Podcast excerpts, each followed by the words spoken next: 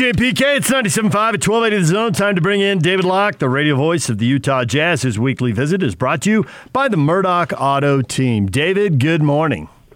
Good morning. Did Joe Ingles profusely apologize for bumping me for my spot? No, I think he rather enjoyed it. Oh, that's not very nice of Joe. He, He does, looks- he he does look- relish doing it to Locke, uh, to Bowler, so I guarantee he relished it Right, this yeah. one. I think he looks for entertainment wherever he can find it. In this case, he just found it. So you mean I shouldn't be expecting a text from Joe that says, "Hey, by the way, my bad. Sorry about that." No, more one that said, ha, ha, ha, ha, something like But that. no, in all seriousness, thanks for doing it. Yeah. See, PK is always the polite one around here. That's true. You're right. I agree. That's why we like PK. So, David, I have a theory, and uh, you oh like. my gosh. Yeah, I know. David James has a. The- I know. And So, you- down. I do this. I like, like PK. Can we discuss this before David starts? I do this all the time. I was I have a theory. I do this. We're talking sports. Yes.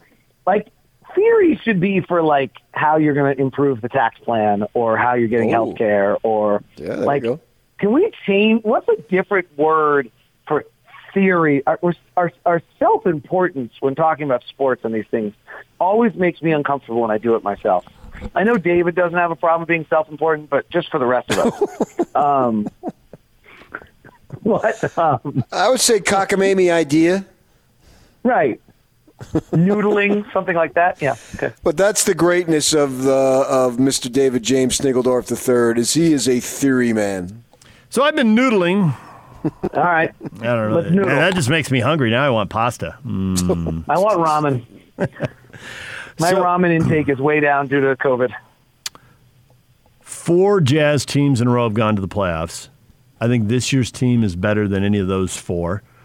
And I can't guarantee I'll be able to say next year's team is better than any of the previous five. This is the peak year, the best opportunity, and they need to seize it to whatever degree, accomplish whatever they can. They may run into a better team, but they need to get the most out of this season. And I know the front office will rebuild the roster down the line, but you got a 31 year old guy with some health issues with his wrist, a 33 year old guy with Achilles. Conley's had his issues in the past, although he seems to be on a pretty good run health wise right now. They, they got to seize this. This is this is the best shot to get as deep into the playoffs as possible. Uh, this is the moment. What do you think? I mean, I think there's a there's a real chance that that's true. You just need so many things to line up correctly, right? So, Yeah. you know, like here's a. I mean, I think you brought up like a really good example where, you know, things aren't like aren't lining up correctly, and maybe they will by the end of the year. So Mike Conley clearly needed time, right? Like Mike Conley did. The player we're watching right now is is reminiscent of what we saw in February and, and in the bubble. But he, you know, his transition of not having the ball in his hands all the time and playing with different types of players was much larger than any of us realized for him. And I think also just moving and everything else was just so he needed time. Boyan didn't for whatever reason, right? He's a he plays off of people. Quinn increased his role a little bit. He stepped up to it, and he, um, and and so you would the timing is the two of those clicking together as Rudy and Donovan get older and and and better and Joe stays healthy. Well, right now what you have is like Mike is doing that, but suddenly you have this Boyan injury, and so the timing's not right. And frankly, you have the Joe injury, which you know clearly the day Joe missed the first game, you knew this was now going to be a season long issue. He wasn't going to miss a game for one because he was going to miss one. It was like okay, clearly the streak has no chance of lasting for much longer than another week. So let's be smart now. Um, and so, you know, right now the timing of what you're talking about is just it's not lining up. But you're right. Like we've added Favors back. He's having a massive impact. We're plus like six when he's on the floor. We were minus six when he was when in those minutes last year. But you we don't have it's just hard. Like you just need so many things to line up and you know, we need last year's Boyan with this year's Mike, and that hasn't happened yet. And you know, probably two years ago's Joe. In the immediacy, they don't play well in New York, and then we sort of all leave them for dead, and they go to Milwaukee and turn it around. How do you explain that? So it's interesting because Milwaukee, I actually kind of they've always played Milwaukee well, and Milwaukee's defensive style really um, lines up for the way you know. If you go play your shell defense and let and we get threes off, you're in trouble. Like we're going to beat you. Uh, we're that good a shooting team, uh, or they are. We are. Whatever. Um, I used to always say I could say we because I was traveling, so now I don't feel like I can say we anymore. Like I always said, if I have to get, if I have to arrive at three o'clock in the morning, I can say we, but I don't have to arrive at three o'clock in the morning anymore, so I probably shouldn't say we. Um, so, so that one didn't stun me, and then Cleveland and Detroit are really bad. So, but I, but I like the way we just manhandled Cleveland and Detroit, and defensively right. we're so great in those games. Like that's we just didn't allow them to get anything easy, and the defense was really, really good in both those games. Those are our two best defensive games of the year, but those are also two really bad offensive teams. So um, I'm a little surprised by what happened against Brooklyn. Um, I actually thought the Knicks would be a real problem for us. I said it on my podcast and said it on 1280 The Zone earlier. They just the way they play and what their skill sets are matched up to all of our weaknesses.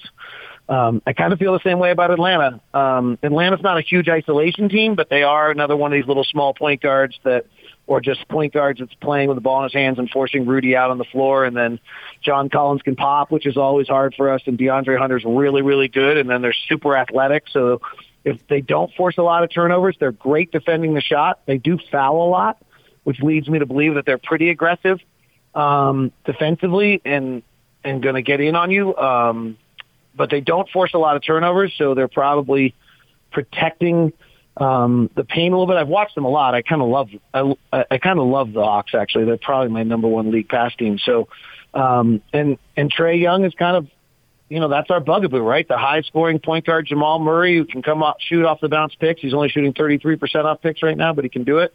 Who then, you know, also Trae Young's un- led the league last year in baskets off paint to paint passes. Like incredible, six feet tall.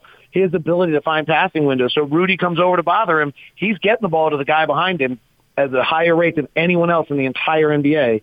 Um, so I think this is a really hard matchup for us tonight. And so kind of the way the Knicks game was, this one, I think tonight will be a struggle for us. And then we'll really wonder what's going on after those other three games. Let's uh, skip ahead to Denver on Sunday. Obviously, juicy after the playoff series a year ago. Denver started poorly, had a couple of losses to Sacramento early, real head scratcher. But they're they're five and two in their last seven now. They're playing better. What do you see for that game on Sunday? Is Michael Porter Jr. going to play? Uh, you know, w- once you get into COVID stuff, I have no idea. Because if he plays, then we can get the Denver team before he got hurt or before he got COVID and if he doesn't play, then we get the team that won five of their last seven that is playing very collectively, looks super good. Jokic is controlling, having an MVP year, and great. Their integration of Michael Porter Jr. is causing them huge problems. He's horrendous defensively.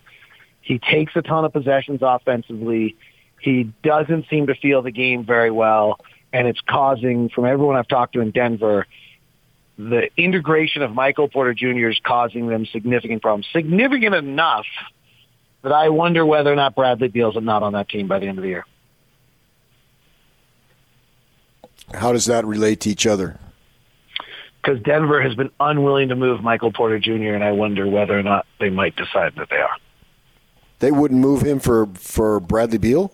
Well, they haven't been really willing to move Michael Porter Jr. because of just the upside and money and you know, it, he's got a chance to be great. Like he's got a chance to be Kevin Durant offensively. So they'd like to see, but they are everything I've heard out of Denver is that they're having a really tough time gelling when he's on the floor. And there's some incredible videos that have been put out um, on YouTube of like his teammates all looking at him, yelling at him to rotate, and him not moving. Okay, but they wouldn't trade him for Bradley Beal, though. I'm having a hard well, time compl- understanding it's a that. far more complicated deal than, but Michael Porter Jr. would probably be one of the kin, kinpin pieces you know, if Bradley Beal's the next one to go, Michael Porter Jr. is probably about as good a young player as you can acquire right now for Bradley Beal in the league. Well, speaking of 14 blockbuster trades, why don't we get right to it? Let's start with the Rockets end of this before we get to Brooklyn and maybe the other clubs.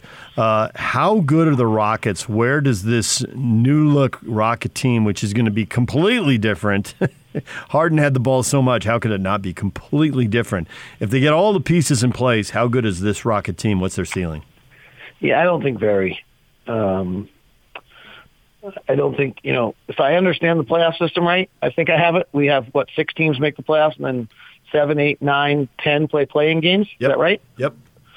So I don't think they're top six. I mean, it's a new way to look at it, right? You kind of have to talk about like, are you a top six team? I don't think they're a top six team. We're speaking of the Rockets. Yeah, I would definitely buy that. Uh, I think Yeah. that.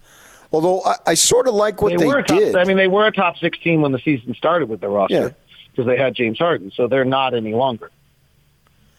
I, I would agree with that, but under the circumstances, I'm okay with what they got. How about you? Um, I'm not sure. So I understand the draft pick accumulation game. What you're doing is you're just taking swings, right? We all know that, you know, from pick 11 on in the draft, only 50% of those players really become regular rotation players. And in the top 10 picks, you know, 20% ever, I think, become an all-star. Like, it's really hard. The only problem to me is, and I have to look at all the years on the picks, but I suspect Brooklyn's going to be pretty good for what, three, four years now? Five years? And so they got four first round picks and they got four pick swaps. The first two picks, if I've got the years right on it, eh, not like one of them becomes a rotation player because the odds say. And so they got two, they, they might, they might under best case scenario, if I get it right, have two swings at a top 10 pick, maybe. Um, and maybe not. And so if Ben Simmons was really available and you could get a number one pick that we know is established, it's going to be about like an eight year all NBA player and an all defensive player, fine. He doesn't shoot threes. I mean, I love the three and all, but like he's great. So I just would have taken the bird in the hand if that was really what was available. And I understand the draft pick accumulation that's going on between New Orleans, Oklahoma City, and Brooklyn. But when we stop being enamored by just like and treating every first round pick like it's the exact same, like there's a really dramatic difference between a first round pick that is, you know, number 11, number 20, and number three. Like they're dramatically different. So I'm I, I'm a little less, I guess, excited about that they got eight picks because when you put it into some sort of tracker for what actually happens over the history of draft picks, it's not that exciting. Right? So they have what they get first round picks in 2022. That's going to be that's not going to be a good pick.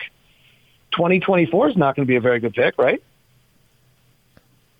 Yeah, but you want a good player. You don't want the pick. I mean, just you can have the number one right. pick So I'm and you saying can I'd take draft Ben. If I could have gotten Ben Simmons, I'm taking Ben Simmons.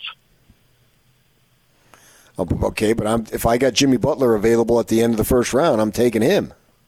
Yeah, but that's like I mean, so that's a swing at it, right? That's what I'm saying is you're getting the Yeah, swing at it. Like the numbers on that are pretty unusual, right? We can all talk about Rudy and Jimmy Butler and Giannis, Mm-hmm.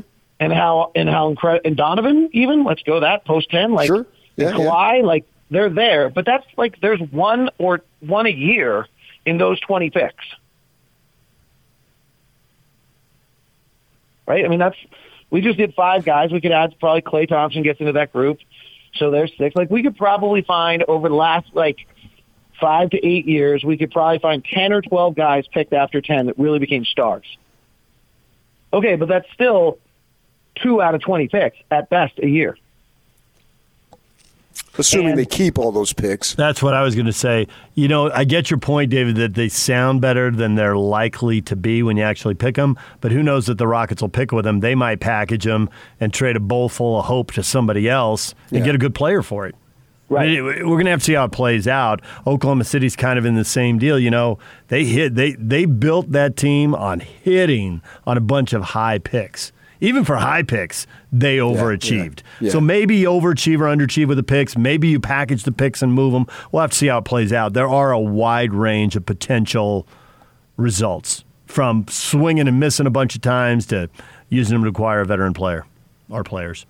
I mean, my guess when I looked at it on those picks, by the way, just so everyone's clear, 2022, I, if I have it right, they're getting Milwaukee and Brooklyn's picks. So they're probably getting the 26th and 28th picks of the draft.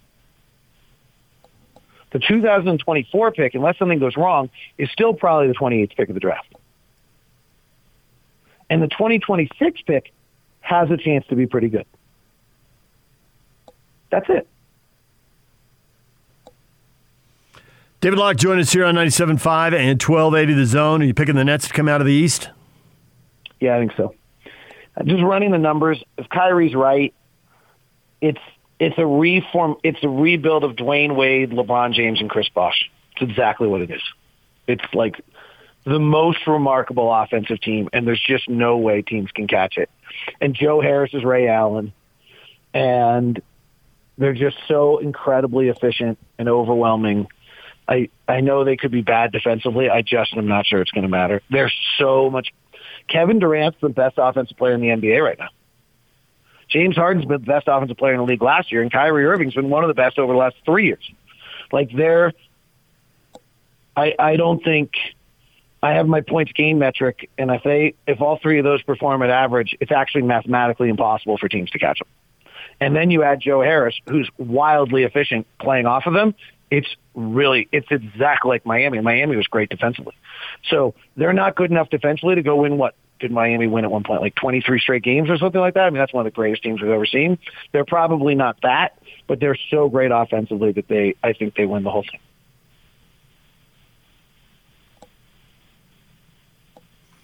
David Locke, radio voice of Utah Jazz, joins us every Friday here on 97.5 at 1280 The Zone. David, thanks for coming on. Thanks for uh, moving around so we could get Joe on. Yeah, who is Joe Ingles anyway? just, just one of the most Hey, by the popular way- players. Inappropriate comment of the day. I'll noodle things around with you any day. And we'll leave it on that sorry note. Thank you, David. See you.